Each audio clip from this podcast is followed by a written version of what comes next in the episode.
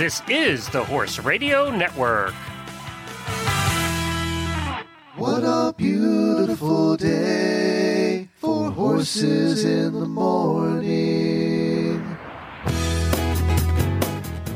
You are listening to the number one horse podcast in the world. Here is your entertaining look at the horse world and the people in it.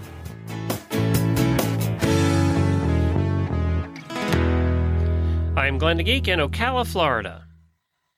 And I am Allison Rehnborg in beautiful Lebanon, Tennessee. And you are listening to the monthly Equine Affaire episode of Horses in the Morning on the Horse Radio Network for August 18th, episode 3001. This episode is brought to you by Equine Affaire. Good morning, Horse World. It's the third Thursday of the month. That means it's time for the Equine Affaire episode, North America's premier equine expo and equestrian gathering. Well, good morning, everybody. Thank you so much for joining us this morning. We all hope you're having a terrific day and that you thoroughly enjoyed episode 3000 yesterday. If you missed that, uh, go back and take a listen to yesterday. We had a lot of contributions from listeners and uh, people who have listened to us for, for 12 years. So uh, it was a lot of fun being at Jamie's to do that. And Allison, it's good to be here with you today talking about something we're going to be in person for in a few months. Well, let me stop and say congratulations on 3,000 episodes. Yeah, pretty, we just forgot crazy. to quit. So you can put in your uh, two weeks notice Yeah. whenever now, I guess. well, now we want to go for six thousand. You know, it's like, all right, we did three thousand. Now that you know, it's funny because when you first start a podcast, you celebrate fifty episodes, and then you celebrate hundred, Mhm. and then you celebrate two hundred, and then five hundred, and they get wider and further apart. And now we're in the thousands. So you know now. You know, 500's not enough. So I think the next celebration will be 4,000. So, yeah.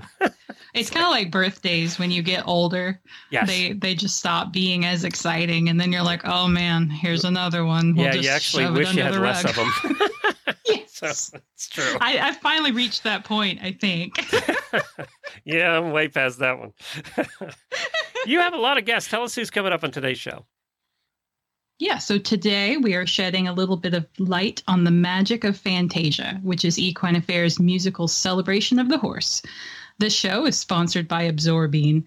Fantasia is the entertainment cornerstone of Equine Affaire and features outstanding equine and equestrian performances set to a range of musical styles. Join us today as we're going to chat with three of the stars of this fall's Fantasia Laura Benson of the Knights of Iceland, Terry Jenkins of the Canadian Cowgirls, and Caleb Carinci-Asch, the Daring Horseman. I'm so excited. I everybody knows I love equestrian entertainers. This is right. I you planned a perfect show for me today, so thank you. Appreciate that. I had you I had you in mind. I can't wait to see it in the fall. I can't wait to see it. This It's be- going to be pretty spectacular.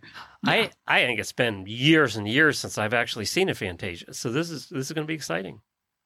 Well, and every show's different, even even between. So it only runs for three nights for each show, uh, each equine affaire. But each one's just a little bit different. Uh, when I started going to more than one, I was like, "Hey, that didn't happen last night." So you never really know Well, what's going to horses happen. are horses.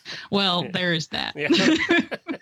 That's true. I don't care who the entertainer is. Horses are horses. yeah. I'm very excited about your lineup for today. And we're going to, because you have three, we're going to go right into it today. And we're going to start with who? We've got Lauren Benson. Uh, she also goes by Lala. She is the team leader of the Knights of Iceland, which is a fabulous equestrian troupe of performers who will be appearing in Fantasia this fall in Massachusetts. Laura lives outside Seattle, Washington, where she runs her own Icelandic training and teaching operation, Valkyrie Icelandic. It is awesome to have you. I have been looking forward to this uh, ever since I booked you. So. Well, I hope I don't disappoint you. Yeah, no pressure there at all. it's like she said, you better not stink. You, you Yeah, know, yeah. I'm like- glad I had that second cup of coffee. yeah. I'm wishing I had a third cup of coffee. I'm sorry. I'm, I'm over. I'm a little tired today. I'm overcompensating. So okay. I Um, hear you. so all right. I want to start off. Talk to me about Icelandic horses. Oh, well, um, Icelandic horses, I think, are pretty special. And I know I'm biased, but um, I met them at a show similar to an equine affairs style show as a young girl, and they fascinated me so much that I ended up moving to Iceland um, and uh, becoming an Icelandic horse trainer and becoming a part of that world, and eventually going on to run the Knights of Iceland with the person that I met originally. Um, Icelandic horses are smaller than other horse breeds, but they are considered horses, not ponies, because of their bone density. Uh, they are gaited horses. They have five gaits, meaning that we ride and train them in walk, trot, canter, like any other horse. But then we also have the tolt, which is a single foot gait uh, where the horse can go up to 30 miles an hour and not bounce at all. Um, and then they also have my personal favorite gait, which is the flying pace. And that is a two beat lateral racing gait where we go up to 40 miles per hour. And it's super fun to ride. So they're small but powerful. They're like a little steam train. Like I'm thinking of a children's steam train. I think that's actually a great description. They are. Um, they're quite hardy, very durable. Uh, they have a very low flight instinct as opposed to other horse breeds, mainly because there are no predators in Iceland. The only other land mammals are reindeer and foxes. So they really aren't afraid of much. Um, but they are also highly sensitive and very athletic and capable. So you can do anything from dressage to barrel racing to jumping. It just depends on the individual horse and, and what their talents, where their talents lie. Um, but they also just have a great heart and spirit, and we really try and, and preserve that in our breed, and we just absolutely love them. Do they have to be in cold weather, or you know, how do they fare in Florida? You know, I, I personally would say Florida isn't necessarily the greatest climate. it's not the greatest climate for anything. I live here, so no. A, yeah. but um, but they do well anywhere as long as you help them adapt. You know, I I my partner Carrie, who is with us in the Knights of Iceland, she has a farm in Kentucky, and in the summertime we turn them out at night and keep them in stalls during the day with fans. Um, I know some people that have Icelandics in Florida, they just keep them shaved year round, even though they do get short summer coats. They just try and keep them more comfortable.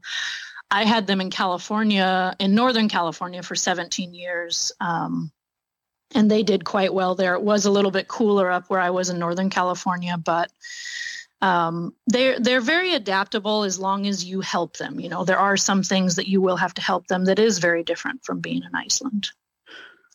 Yeah. Um, what it sounds like is they're like me. So I love to be cold and I grew up in Tennessee. And so being in a fan under a fan all day and like you need you need the help with the the air conditioning and all that, that sounds like me. um, I think you're my long lost sister because I'm the same way. Like I hate being hot if if it's over like 72 degrees i start complaining and i definitely need a fan on me. Yes so, yes. yes. You you get me. I get you very much. So i was so intrigued. You mentioned this but i'm just going to say it again. I was reading in your bio that you you saw them when you were 13 and you became obsessed and then you moved to Iceland and you have become your whole life is Icelandic horses and you run uh, you're the is it the team leader of the Knights of Iceland?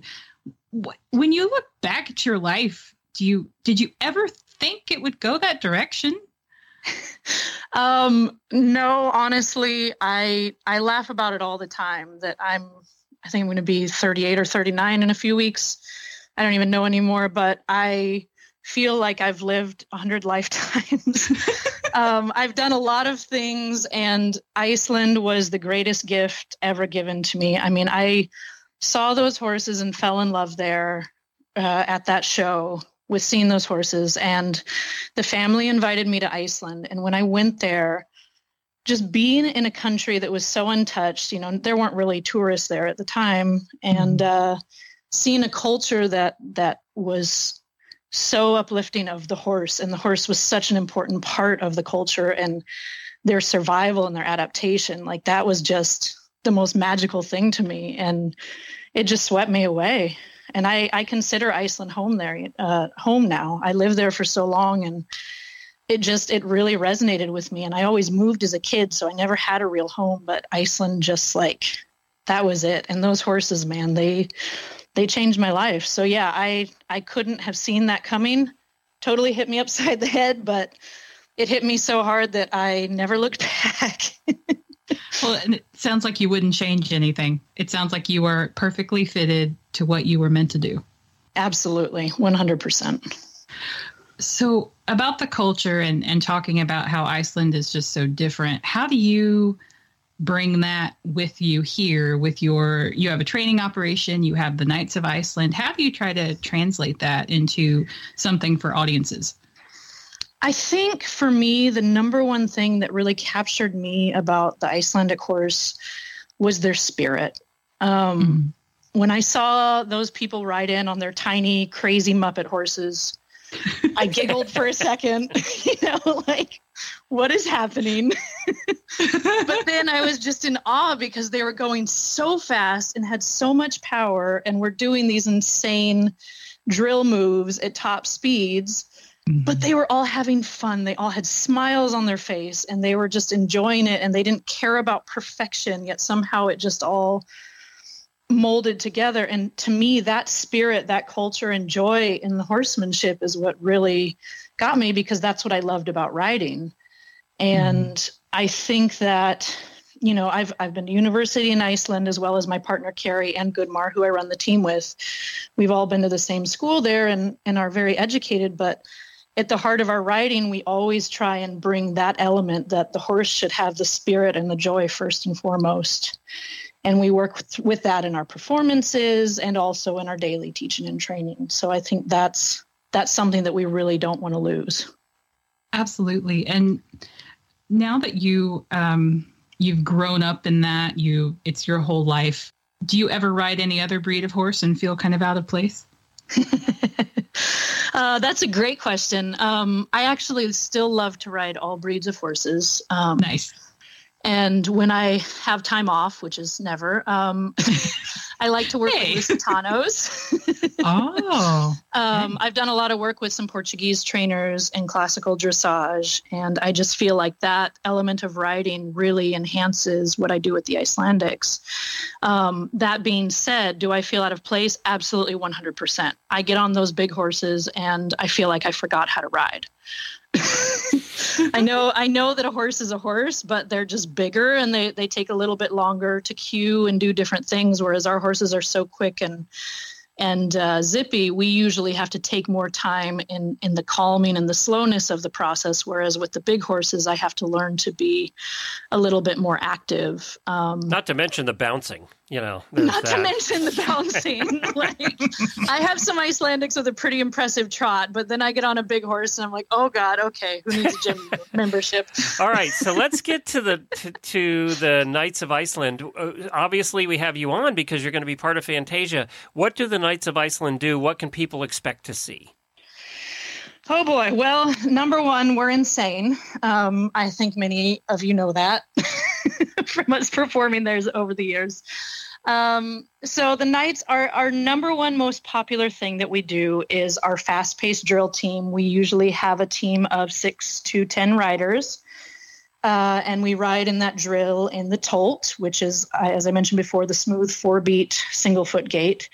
Um, and so that's a very technical act. Uh, it's usually about four or five minutes. We usually ride to some pretty fun heavy metal music, go really fast, do some crazy stuff. Um, and that's usually followed up by flying pace races, which is my favorite part, and there's often fire involved. um, we also have an act that we've been doing for the last couple of years where we started to incorporate my music into the act, and I'm actually singing on horseback in Icelandic. Um, and then we have some also some fire elements and some horses moving around during that act. And in this show coming up, we actually have some new things we're going to be introducing that I'm very much looking forward to. Ooh, so ah who would you recommend get an Icelandic? Who if you if somebody came up to you or you know, if I said who is the perfect person to own one of these, what would you say? Honestly, anybody that has an adventurous spirit, is looking for something that has its own personality. Icelandics are very personable horses. They're quite funny. Um, and and just what it just is is okay with being different. And it's not that these horses can't do what other horses do. It's just sometimes when people see you with them, they see you a little differently at first, but then when they get to know them, I think they end up wanting to get one too. well, I was just thinking, speaking of that, I'm a carriage driver. Are they any good in harness? I actually know quite a few people that do harness with them, and they love doing well, it. I'm, I'm terrified of driving a cart. yeah hey, most riders are, by the way. So you're not unusual. My wife hates. I, have driven there. a hackney before. We yeah. we shared a barn with some hackney trainers, and it was so fun. But yeah, it absolutely terrified me having those hooves in front of my face. Yeah. Welcome to my world. It'd be fun yes, because they are, they are, very versatile. Thirty miles an hour. That sounds fun and smooth. That means the shafts aren't bouncing either. See, so. Uh, exactly. Uh, yeah, that'd be that'd be fun. All right, I'm signed. I'll I'll be part of your show. I'll come up. All right. I'll bring the all cart. Right, bring it on. Let's yeah, do right, it. All right.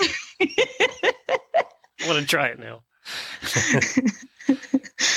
I think all those people who um, you've probably seen this, you know, gas prices are going up. And so non horsey people will post that meme about, like, hey, you're laughing at the Amish people now. Um, who wants to ride horses? And, you know, so like if we tell them about the Icelandic horses pulling carriages, they'll be like, "Yeah, we should do that. That's totally cheaper than gas." mm-hmm, mm-hmm, mm-hmm. yeah. Well, uh, on the flip side of that, I do always laugh because I did just have to move out of California because hay prices were so high. Yeah. Um, yeah however, I definitely have the perfect horse breed set up for the apocalypse. So I know they're not going to be afraid of zombies or flaming monsters. You know, they're going to be fearless. They're not afraid of fire, and they can go really fast. So we're, I'm I'm set. We're running out of time, but I wanted to ask you that perfect transition. Are they easy keepers?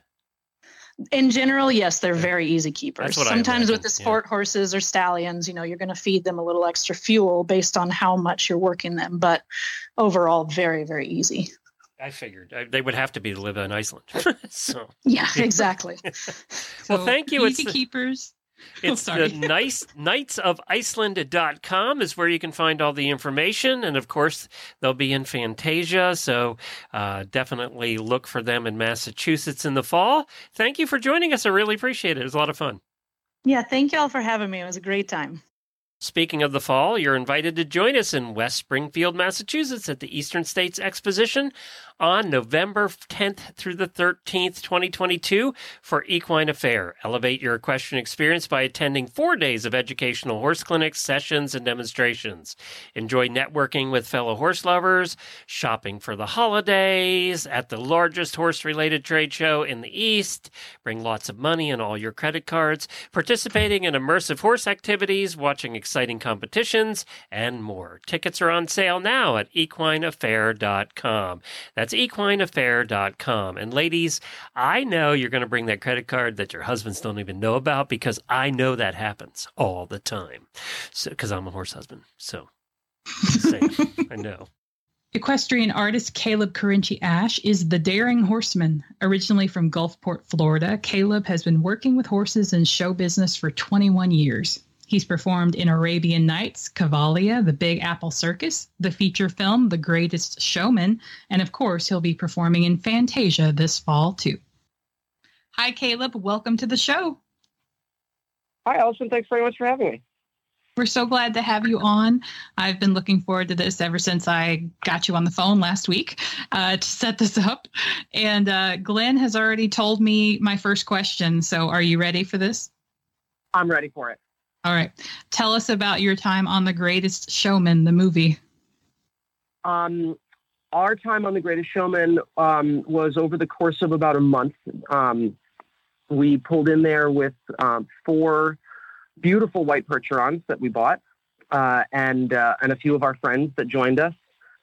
We set up our our tent um, with our mobile stables and everything, and we lived on set um, in the Marcy Armory uh, in Brooklyn for uh, for about a month. So it was really um, it was it was so cool to be honest. Um, it was yeah, it was so cool. We were we were right behind. Um, we were set up right behind Video Alley, which is where they do, um, which is where they have just all of their um, all the monitors um, for all the different cameras and everything. And there's like second unit directors back there, and there's uh, all the sound engineers and the video engineers and the editors and uh, and everyone is just poring over the video and watching it. So it was really great to just be like right back there and watch all the angles being shot all at the same time, and and to, just to have you know uh, uh, uh, Robert De Niro came and visited uh, the set, and he came back and hung out in the stables and shook my hand and stuff, which was like you know lifelong dream of mine.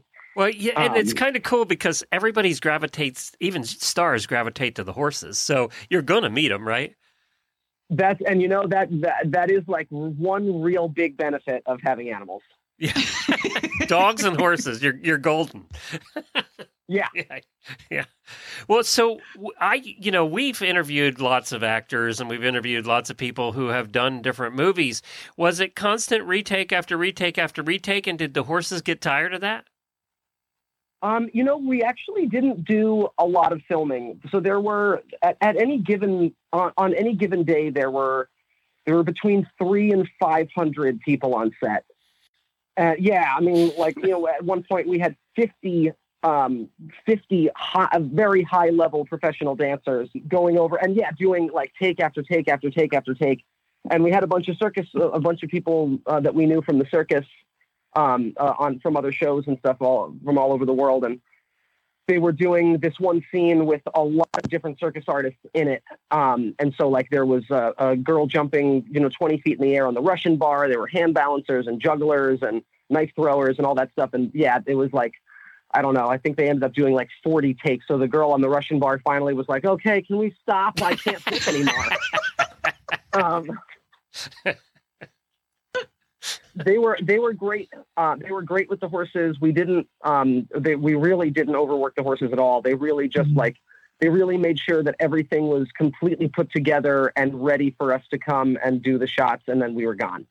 Well, I, Um, I owned Percherons, and I know for a fact that you can't overwork a Percheron because they'll just stop. Um, they just They will just stop. yeah. Yeah, yeah. Mine, when they got tired, just said, "Oh, that's it. I'm done. You guys can do it without me now." Um, Yeah, back. I've I've, uh, I've I've worked with a couple of Percherons, and they're yeah they're they definitely have that through line. yeah. That's funny. I think I'm uh we we interviewed um a person about Icelandics earlier in the show. I think I'm a cross between an Icelandic and a Percheron. So like Oh, I like I like to be cold and I'm kind of, you know, I'm kind of temperamental, but then if you push me too hard, I'll just stop. So I think I'm an Icelandic Percheron cross. There you go. There I, go. you're you're that's definitely a good spirit animal. Uh, that's my next tattoo, right? No, Yeah, exactly. That's funny. oh my gosh. But hey, at, Um, at, at, at, least, at least you have a really interesting mane. Right? That's true. Yeah. Yeah. yeah, Yeah. that is true. So, so that's so. How did you get? I I guess did they just know? Hey, we're going to call Caleb. How did you get that gig? It actually happened through Cavalia. They they called Cavalia uh, because they had a they had a specific set of requirements, and they they had they had some shots that they that they wanted, and that they had already made the animation for.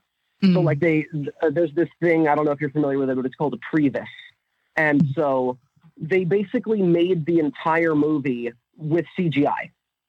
Mhm. and then and then they they took it's kind of like storyboarding um and so they they made the scenes already the scenes were already done they just hadn't been shot by live people yet and so they already had their specifics and so they called Cavalia and Cavalia said ah we're you know we're doing other stuff. We're in China.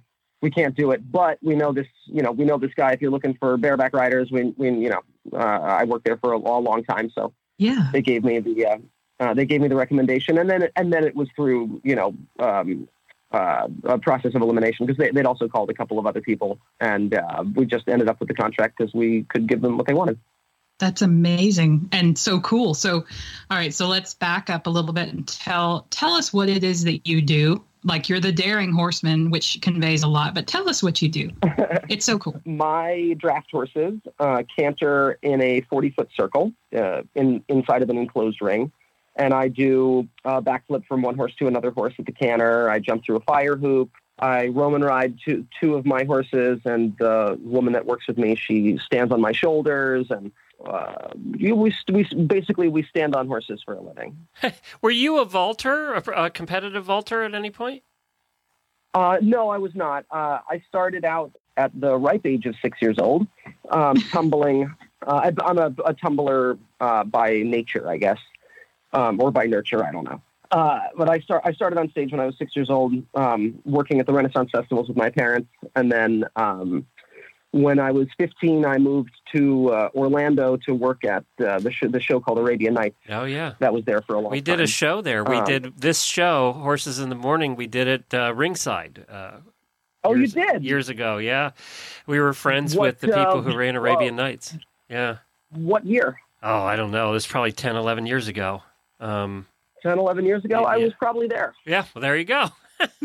and what's I ironic is Allison and I are both 11 Rennies. So Yeah, that's what I that's that's what I heard. Uh, yeah. So in the early Um, days. Yeah, I, this was. Yeah, I, I grew up. Um, uh, my parents have been doing Renaissance fairs for forty-five years, I think, and I'm only thirty-five. So, um, this is where, yeah, that's where I grew up. So did you do the knight thing? Did you do you do jousting I and did do the jousting. Yeah? Yep, I did do the jousting, um, and all the sword fighting and blood spatter and all the fun acting stuff that goes along with it. Yeah, I did that for. Uh, I did that on and off for like three years, four years.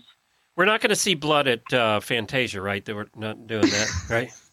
Um, I mean, not unless the horse headbutts me, and, like what happened to me in Evansville. Um, my horse headbutted me right before the act, and he, he got scared by he got scared by one of the aerialists and headbutted me and dragged me backstage. And Ooh. Oh, we calmed down. Every you know, we calmed down and everything. And then I realized that I was like squirting blood out of my head. All right, Oh. now, No. Allison, can you make a note Yeah. to have an ambulance standing by for the show? We gotta uh, just make a Uh-huh. note that, yeah, that maybe. ju- just for the mistakes, not for the dangerous stuff, just for the little stuff. right, right. You can jump Yeah. through fire, but like if the horse headbutts you, that's what we need the ambulance for. That's what exactly. You always get hurt on the So, yeah, ground, not I- on the horse, right? That's what always happens. I always get hurt on the ground. Yeah. what's what's the hardest thing uh, with your act? What's the hardest thing of working with the draft horses? I would say the hardest part of working with draft horses is budgetary. there you go. Um, a bale of hay a day. They- yeah. You know, you know, I, you know. It's not so much the hay that gets me; it's the shavings. Mm. Mhm. Um, we fly through bedding, um, Mm. especially like you know, I, I I keep a very a very high standard in the barn, um, and uh, so yeah, I mean we're you know we're rocking like six or seven bags of shavings a day, um, and uh, that's really where the money goes. Like the hay, you know, if we find like you know five fifty six bucks a bale. Then it's great, and it's you know that's totally fine. I love feeding the horses. I just the bedding is what really gets me. Every time I talk about getting a draft horse again, my wife reminds me one how much they eat and two how much they poop. She reminds me Oh, of yeah. both those things. Yeah, yeah, the, the the yeah, definitely. There's definitely a lot of full buckets. I was going to say, would it be cheaper to just shred paper money and put it in the stall instead of buying? That's would what we, I'm like just thinking. Yeah, just like you know, like use pennies as bedding. that'd be cheaper. I mean, nobody uses pennies anymore, so like you know, right. Right, pennies is a very old world thing to do. You know. So I assume that with your gig, you're traveling all the time. We are traveling all the time. Um, I'm currently on my 14th city this year. Does that get old, or is it still fun, or eh, both? Um, well, I I grew up on the road, so uh, the longest that um, the longest time that I've ever spent in one spot was actually during COVID. Mhm. and uh, so we were off. Uh, we were off work for um, for si- uh, 16 months, and that was the longest time by a long shot that I'd stayed in one spot. Um, so no, I've got I I have wagon wheels for feet. okay, um, got it. Yeah, How did I, you- I, I really, I, re- I really love being on the road. Sorry, go ahead. how did you entertain yourself during those 16 months of COVID? Uh, I bought a I bought a new big Ardennais, um, and uh, uh, got him ready for the shows, and uh, and I had a baby. Oh, well, that'll keep you busy. A human baby? I mean, I didn't. I didn't. yeah, I was just going to say I the way you just said that. I just helped. Yeah. You better clarify that. I saw, let, let, let, yeah, let me clarify. I sired a kid. that's that's better. I think maybe. Yeah. Just say- What's your what? What's your child's name? Um, uh, his name is Dante.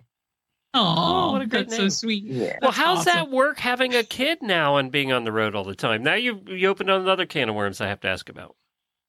Um, well, you know, I uh, my wife and I kind of just look at it as having another animal, to be honest. It's Uh, true. Drag him It's along.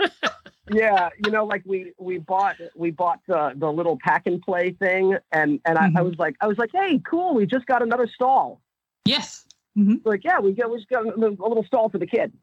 Um, So you know, I mean, I was I was raised on the road. I, I grew up in a um, like my my parents uh, didn't buy a house until uh, until I was ten. Um, so I grew up in a '67 Greyhound bus.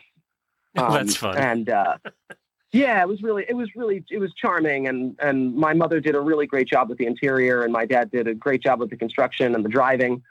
Um, and uh, you know, we made home we made home at every fair that we went to, and um, and so now you know I don't have a I don't have a bus. I have a an 18 wheeler uh, with the front section of the trailer is our uh, is our house, and so um, so my son my son's going to grow up in a semi, not a bus. How many? Well, you know what I was thinking about your son. He, you know, he poops as much as what the percherons. It seems like sometimes, right? Yeah, So- oh, he, he, oh, he, did, he did when he was six months. Oh yeah. Talk about shaving. so, how many horses do you travel with to do the shows? Um, so I have three. Um, I have three draft horses, and uh, and my partner has um, six um, uh, Shetland ponies. So you travel with nine? Mm-hmm. Wow. Now, Yep. sh- does she drive? Is that why the Shetlands? Um, well, she drives. Uh, so we, yeah, we we have two units on the road. Um, I have 26 tires on on the ground at all times. Uh, so I, I drive the semi, and the semi has all the animals, and then um, the um, the Dodge has a, a 27 foot uh, box trailer that we have all the equipment and the stalls, and Gotcha. I carry like 5,000 pounds of rubber. Um, because sometimes, you know, sometimes we'll work inside of buildings. And, um, so I have like a, I have a 50 by 50 foot, um, rubber floor that we put down for the horses. And then we have all the stalls, like all the stalls, like the rubber for the stalls and then the rubber for the aisleways. And, you know, This I- makes I'm me insane. tired I- just we're thinking about it. It Caleb makes me Yeah, it's- tired just thinking about this. Like- I yeah, it makes me tired talking about it because all of it is out of the trailer right now. It's all down, and we have to pack up next week. So I'm kind of uh, yeah. What? So, what kind of show? What are we gonna? What kind of things are we gonna see at Fantasia, uh, at Equine Affaire in the fall? Um, so in the fall. Um, you can expect to see my act with the the the backflip from horse to horse, and the fire hoop and the Roman riding, um, and uh, and then you can expect also to see. Um, something that I've never actually I've never seen before um, until now. Um, my partner uh, Roman rides six ponies. Wow. Um, she, um, yeah, she comes out. Um, she Roman rides two, and she comes out with four abreast in hand and front. Um, so she drives the four while standing on the two, um, and then they um, they have a lovely bit of choreography where they go from from four abreast to six up um, in a line, and uh, and then she jumps over fire um, with them. Uh, she does like a slalom. We get a bunch of people uh, and line up all the people, and she does the slalom uh, with the with the six up, you know, slalom through, uh, you know, like weaves through the people, and then yeah, and then she jumps over fire, and and uh, we call it a day. You're so casual. She jumps over fire. know. I jump through fire hoops. You know the usual. Yeah, well, you know, we, we've we've already done it like two hundred and eighty times this year. right. Um, so it's yeah, like I mean, I, I, I try to be casual about it because it is like if you it, you know if I do stop and think about it, it, it is kind of crazy. So I don't I I you know yeah yeah yeah flippantly I I jump through fire. That's a good way to think about it. Yeah. Just don't, you know, just don't think about it. It's just what you do. You go do it again. Just keep, yeah, just keep it Yeah. light. You know, sometimes I have to do this three, three times a day. So like, I, I don't think about it like flipping from one horse to another horse. I just think about it as going out there and doing it. That's inspiring. I think I'm going to start applying that to, to dangerous things that I do. Cause you know, I jump through fire too. Like, You do? know, yeah. Glenn knows this. I jump through fire hoops all the time. I think she means at work. At work. Caleb, where can oh, people? Is it the Daring Horseman on Instagram? Is that the best place for them to follow you? Um, sure. If you'd like to check me out, I'm I'm not um, super internet savvy, but uh, some pictures end up making it out there. Very good. Well, we're looking forward to seeing you in the fall, and thanks for joining us. It's been a lot of fun. Absolutely, my pleasure. Equine Affaire's musical celebration of the horse, Fantasia, is returning to the Eastern States Exposition for three spectacular performances on November 10th, 11th, and 12th, 2022. Sponsored by Absorbine, this year's Fantasia features bareback vaulting, drill team routines, reining, fast paced driving, an exciting performance featuring Icelandic horses, and more. Tickets for this beloved family tradition are on sale now at equineaffaire.com and seats sell fast, so get yours today. Terry Jenkins is coming up next. Terry Jenkins is the captain and founder of Canadian Cowgirls, an elite precision drill team that features 28 passionate, spectacular women astride 28 smart, strong horses. The Cowgirls have performed in front of the Prince of Wales and the Duchess of Cornwall, toured the USA and Canada extensively, and have also won many awards. We're excited to share that they'll be joining us in Massachusetts for Fantasia. Hi, Terry. Thanks for joining us this, this morning. Howdy, it's a great day to ride. I'll tell you what, uh, we interviewed you 11 years ago because the Canadian Cowgirls were heading to the Rose Bowl parade. Yes, uh, we went to the Rose Bowl in 2013. So, uh, New Year's Day, the very first day of 2013, and uh, we enjoyed ourselves very much there. And we only could have the credentials to go there by doing amazing events like Equine Affaire. Well, I'm, I'm excited that you're here and you're going to be at Equine Affaire this year because I'll get to see you. But, you know, so what makes the Canadian Cowgirls, uh, you know, your precision drill team different from others? Why is it so popular? Well, the Canadian Cowgirls are an elite uh, drill team, but we're a show team more so than a competition team. So we have the opportunity to uh, design and choreograph drills that the public can follow and enjoy. And a lot of competition drills uh, have a lot of uh, criteria, and it's more complicated than sometimes it, it, it sometimes looks like horses are running everywhere, but a drill judge would understand what was happening, but the audience may not. So we choreograph to be very predictable, and but yet we always put in a surprise. So um, the Canadian Cowgirls offer we have an eagle in one of our acts. So it's Eddie the Eagle, and he flies like an eagle, and uh, he's a has a 60 foot wingspan, and he's carried by three girls, and he actually flies like an eagle. Uh, we do our our act in the dark with lights on our costume. That's another one of our acts. We do a maypole act where um, our uh, they're suspended from the ceiling are beautiful um, fringes that we do intricate maneuvers around each other, but we're all attached to the ceiling and uh, things that other people um, don't get the opportunity to uh, do because they're not a show team. We uh, choreograph and design things that they're going to give you a little bit of a surprise when you when you come and see the Canadian Cowgirls. So how do We you, try to incorporate a surprise in every act. how does somebody become part of the team? Do they is it like a sorority where you have to pledge or you know ride your horse backwards for twenty five thousand miles? You know how, how do you do that? Uh, typically, we're just ordinary girls with ordinary horses, but when we put what we do together with the enthusiasm for the and the love of and passion of it, uh, we become something extraordinary and we really resonate with an audience. We like to reach out and connect with them and draw them into the into the show, but also make them feel like, oh, I could do that, or maybe I'd like to do that one day. So, uh, Canadian Cowgirls are a club. So the club um, works, they pay a, uh, an annual fee, but we have sponsors to help the girls with that. They pay an annual membership fee, and uh, all the girls uh, are ages 12 to uh, great grandmothers. So um, everyone brings in their sponsorship, which helps us pay our fixed expenses for the year. And then um, we, as I say, we're a show team, so we do rodeo drill. Uh, we have a rodeo contract where we do 18 rodeo venues a year, and that helps us buy some of the equipment that we need. And when we go to a special event like the Rose Bowl or to the Calgary Stampede, we sold, uh, because everything has to be real flowers at the Rose Bowl, we sold roses. So in honor or memory of someone, you could purchase a rose and we would put it on our horse.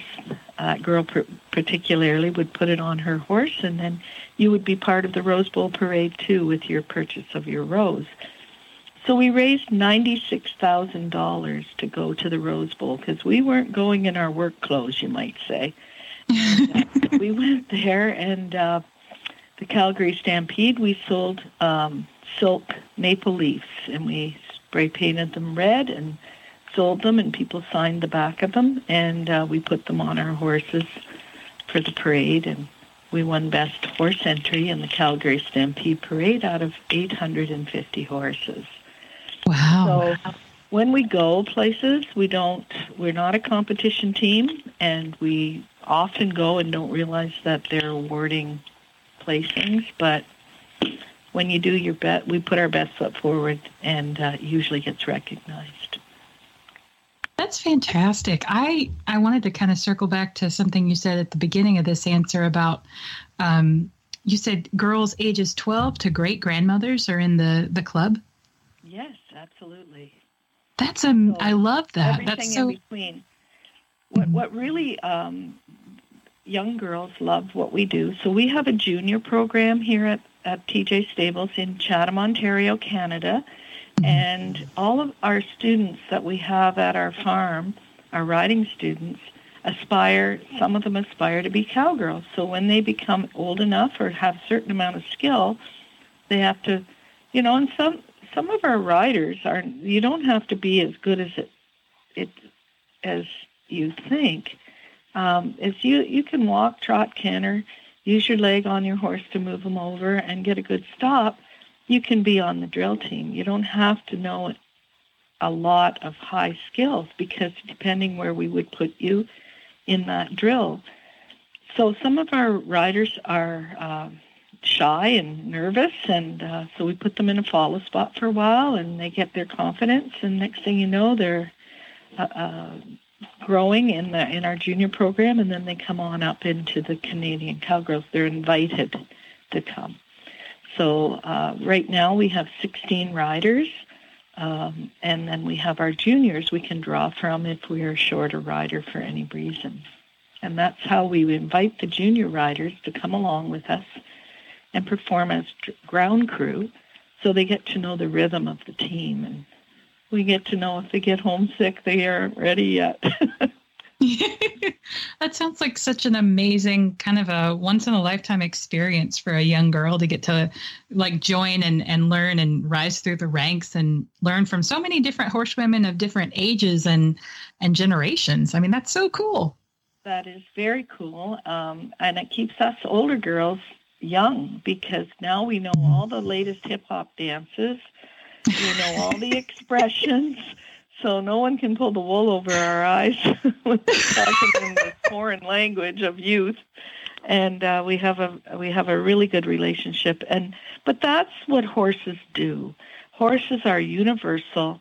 They are they bridge cultures, they bridge countries, and they become ambassadors. When we come to the United States, the horse is the ambassador between two countries. But they also are a bridge of of the generation, there is no gap when you have a horse. You uh, enjoy and laugh and ride and uh, do the social part of it, just like you know. It doesn't matter what age you both you have a common denominator, and that's the horse. Absolutely, and that was beautifully said. Um, so, so speaking of you guys coming to the United States, we're we're so excited you'll be joining us for Fantasia this fall in Massachusetts. What are tell us a little bit about the show? What do you what do you have in store for us? Well, we haven't um, done we we haven't done our light show in Massachusetts for quite some time. So this year mm-hmm. we decided to dust it off and get it out and uh, do the light the light show. The light show features a, a military salute uh, to the brave servicemen and women uh, of both countries, but also their families, because and and we uh, if we if you think about it, it isn't the, just the uh, military service persons that have made sacrifices. It's those little shoes you see at the daycare that mm-hmm. belong to some little feet that their mommy and daddy might be overseas uh, serving, or they might be putting on their flak jackets and camo to keep, you know, to bear arms for our countries. And that goes for both countries. So we do a tribute to that military, and we're really proud to do that. Uh, and uh, we've been in the trenches with all kinds of nations, and again, we want to recognize that. So that's part of our act. We also have an act that we do that isn't as glamorous as the other acts we do, but it's certainly as inspiring or more so and it's called the Pony Man. And we are contacting a local therapeutic program in the Massachusetts area, and they will be attending uh, with their riders, and they will ride our horses. And it's a play on horseback, basically, to the song from Michael Martin Murphey at the Pony Man. And the ponies the children are sleeping in their beds when the pony man comes to town in their dreams. And they leave the earthly bounds of their disability or their challenges and they climb onto the back of a horse. And the pony man becomes a pirate and he takes them on this marvelous journey. And it's a little drill that is uh, with sidewalkers walking beside the children and leading the horses, but they use cowgirl horses. And uh, we do this play on horseback. So most of the time, the acts are performing for the audience. But here's an opportunity for the audience to be part of these children's lives and give them an opportunity so that uh, the children will have the actual children that are involved in the act will have an opportunity to see what it feels to be a star. So that's called the Pony Man, and it is uh, uh, it's a standing ovation every single time we do it. We haven't done it for ten years, so we're bringing it back to life. Oh, that's awesome! That sounds really sweet, and I, I, can't wait to been, see it. Yeah, yeah, yeah. COVID has been really a struggle for all, everyone. So mm-hmm. it's nice to come back and do, uh, come back to Massachusetts and uh, Equine Affaire, both in Ohio and in Massachusetts, are one of our favorite events because the uh, committee there is so easy to work with and very respectful of our knowledge. And uh, we can usually work together and create something amazing and uh, you will have some amazing entertainment at uh, Massachusetts this year. And so get your tickets because it's going to be amazing.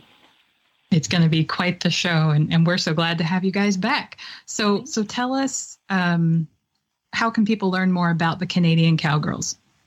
Well, you can visit our website. It's canadiancowgirls.com or like us on Facebook. It's Canadian Cowgirls. Thank you for joining us. We really appreciate it. It's CanadianCowgirls.com is where you can find it. And of course, we'll be seeing you in the fall. Thanks, Terry. Yahoo! Would you like to earn free admission and work with other horse lovers on a really exciting event? Volunteer at Equine Affaire. We're looking for volunteer staff to help put North America's premier equine expo and equestrian gathering together. Happening November 10th through the 13th, 2022 in West Springfield, Massachusetts.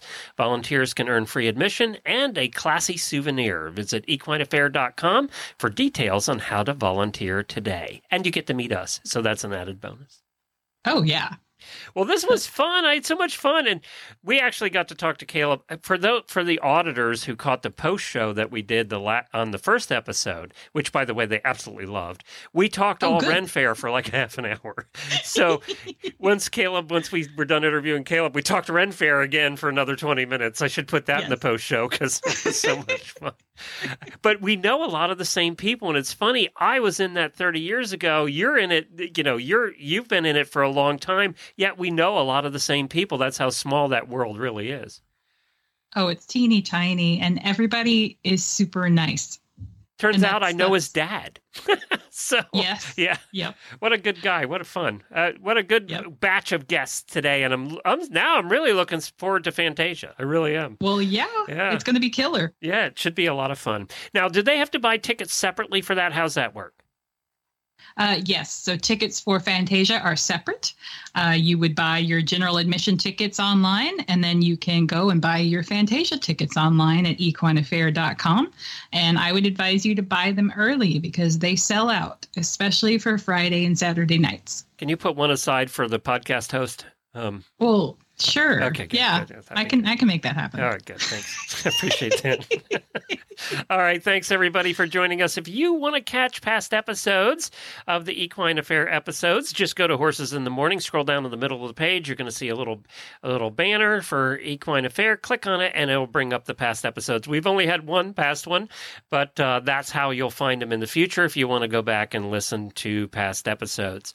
Uh, and where can they find all the information about Equine Affaire and buy tickets and do all of that? You can go to equineaffaire.com. That's equineaffaire with an E on the end dot com, or you can follow us on Facebook at Equine Affaire. Very good. Uh, and we appreciate you joining us this week as we're on the road. We're going to be continuing Horses in the Morning here tomorrow and all next week. We're just going to be doing it uh, from, uh, well, next week we'll be in Texas. So we look forward to having you join us there. Thank you, Allison, and we'll talk to you again in a month.